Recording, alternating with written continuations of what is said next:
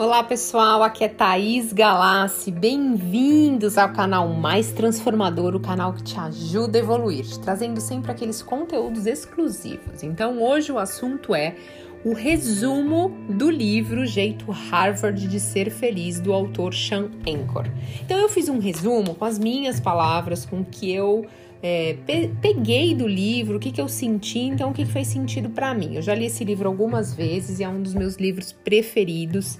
Então eu vou compartilhar aqui com vocês o que, que vocês. Uh, ah, para ver o que, que vocês acham, se vale a pena vocês comprarem o livro ou uh, vocês que têm a curiosidade de saber o que, que tem nesse livro, que é um livro que foi muito vendido. O autor Sean Anchor, ele tem o TED mais visualizado então é muito legal, vale muito a pena, tá? E eu vou fazer isso com outros livros também. Os livros que eu mais gosto, eu vou começar a fazer um resumo e compartilhar com vocês. Eu acho que vale a pena. No mundo de hoje a gente tá numa correria tão grande que se tem alguém que às vezes pode dar esse resumo, vale a pena também, né? E se dá aquele gostinho de comprar, a gente compra. Então vamos lá. É o seguinte, tudo aquilo que você pensava que fosse ser felicidade, você já tá fazendo ao contrário, tá? Sucesso, principalmente. Porque a gente sempre acredita que se quando a gente tiver aquele carro bacana, ou quando a gente tiver aquela casa legal, ou aquela pessoa tiver na nossa vida, ou quando a gente tiver milhões na nossa conta, a gente vai ser feliz. E o autor Chan Anchor, ele prova totalmente ao contrário, que a felicidade vem antes do sucesso. Bom, o autor se inscreveu em Harvard, foi aceito e ficou por lá por 12 anos. Depois dele se formar, ele ainda encontrou o jeitinho de ficar por lá, fez pós-graduação e começou a dar algumas aulas, enquanto ele fazia o seu estudo com mais de 1.600 pessoas. Ele mostra no seu livro, no seu estudo, ele quer entender as características que, as características que nos levam a alcançar o sucesso. Então ele afirma que precisamos primeiro ser felizes para depois alcançar o sucesso. E ele fala isso o tempo todo. Ele fala que podemos reprogramar o nosso cérebro para nos tornarmos mais positivos e conquistar vantagens no mercado de trabalho. No livro dele, ele diz que a gente pode prever 25% do sucesso de um funcionário no trabalho pela sua inteligência, as suas habilidades e técnicas. E os outros 75% eles são divididos em três categorias. Primeiro, otimismo. Segundo, conexão social. E terceiro, a maneira como você lida com o estresse. Então, galera, vamos ser felizes e otimistas, porque é o melhor caminho para sair aí na frente no mercado de trabalho. Mas como que a gente pode ser assim?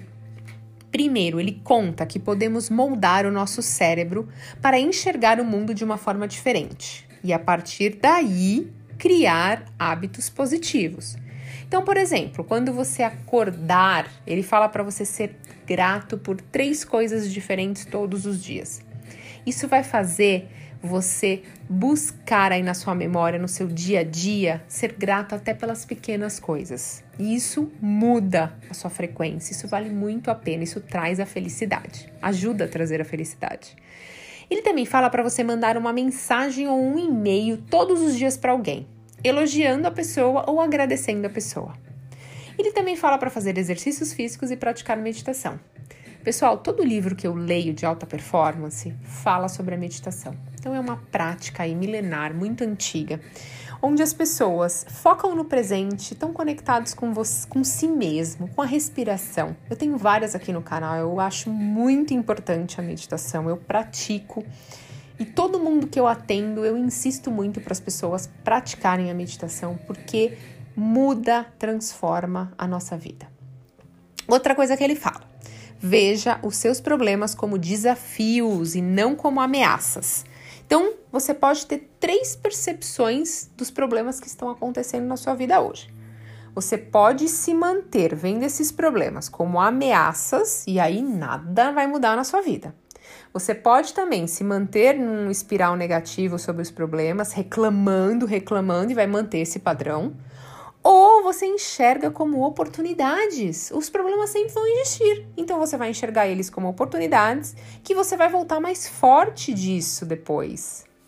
Terceiro, ele fala o seguinte: não abandone amigos por causa de trabalho e estudos, não pare de socializar. Os estudantes de Harvard que utilizaram o seu tempo todo estudando como nos horários de refeições, lanche, horários livres, eles entravam em um colapso e alguns deles até trocavam de faculdade ou desistiam de estudar. E os que socializavam mais, eles tinham as melhores notas e eram mais felizes. Ou seja, quanto mais trabalho e estudo você tiver na sua vida, tenha também mais amigos.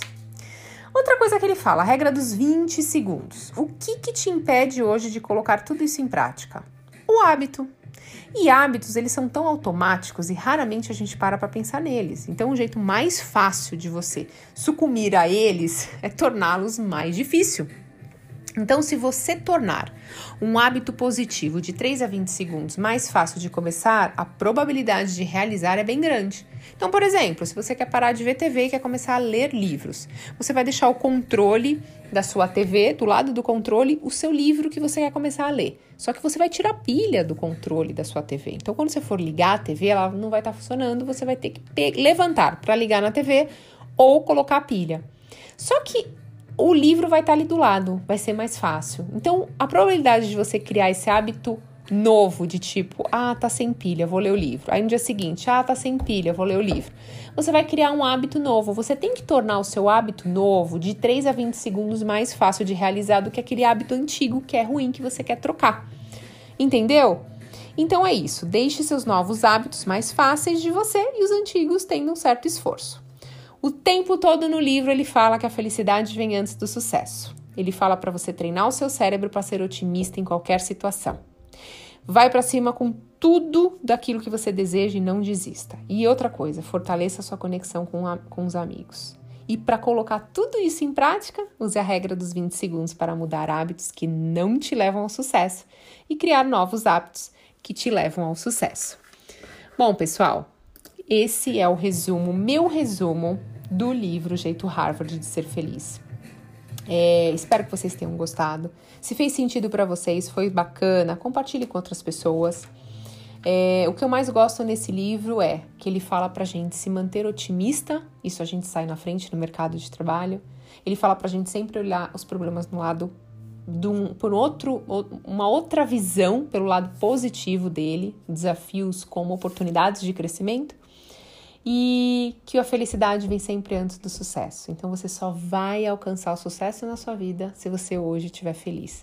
Então busca a sua felicidade hoje, agora. E pessoal, muito obrigado, até a próxima e compartilhe com as pessoas. Vamos todo mundo evoluir, ajudar o planeta a evoluir. Beijo!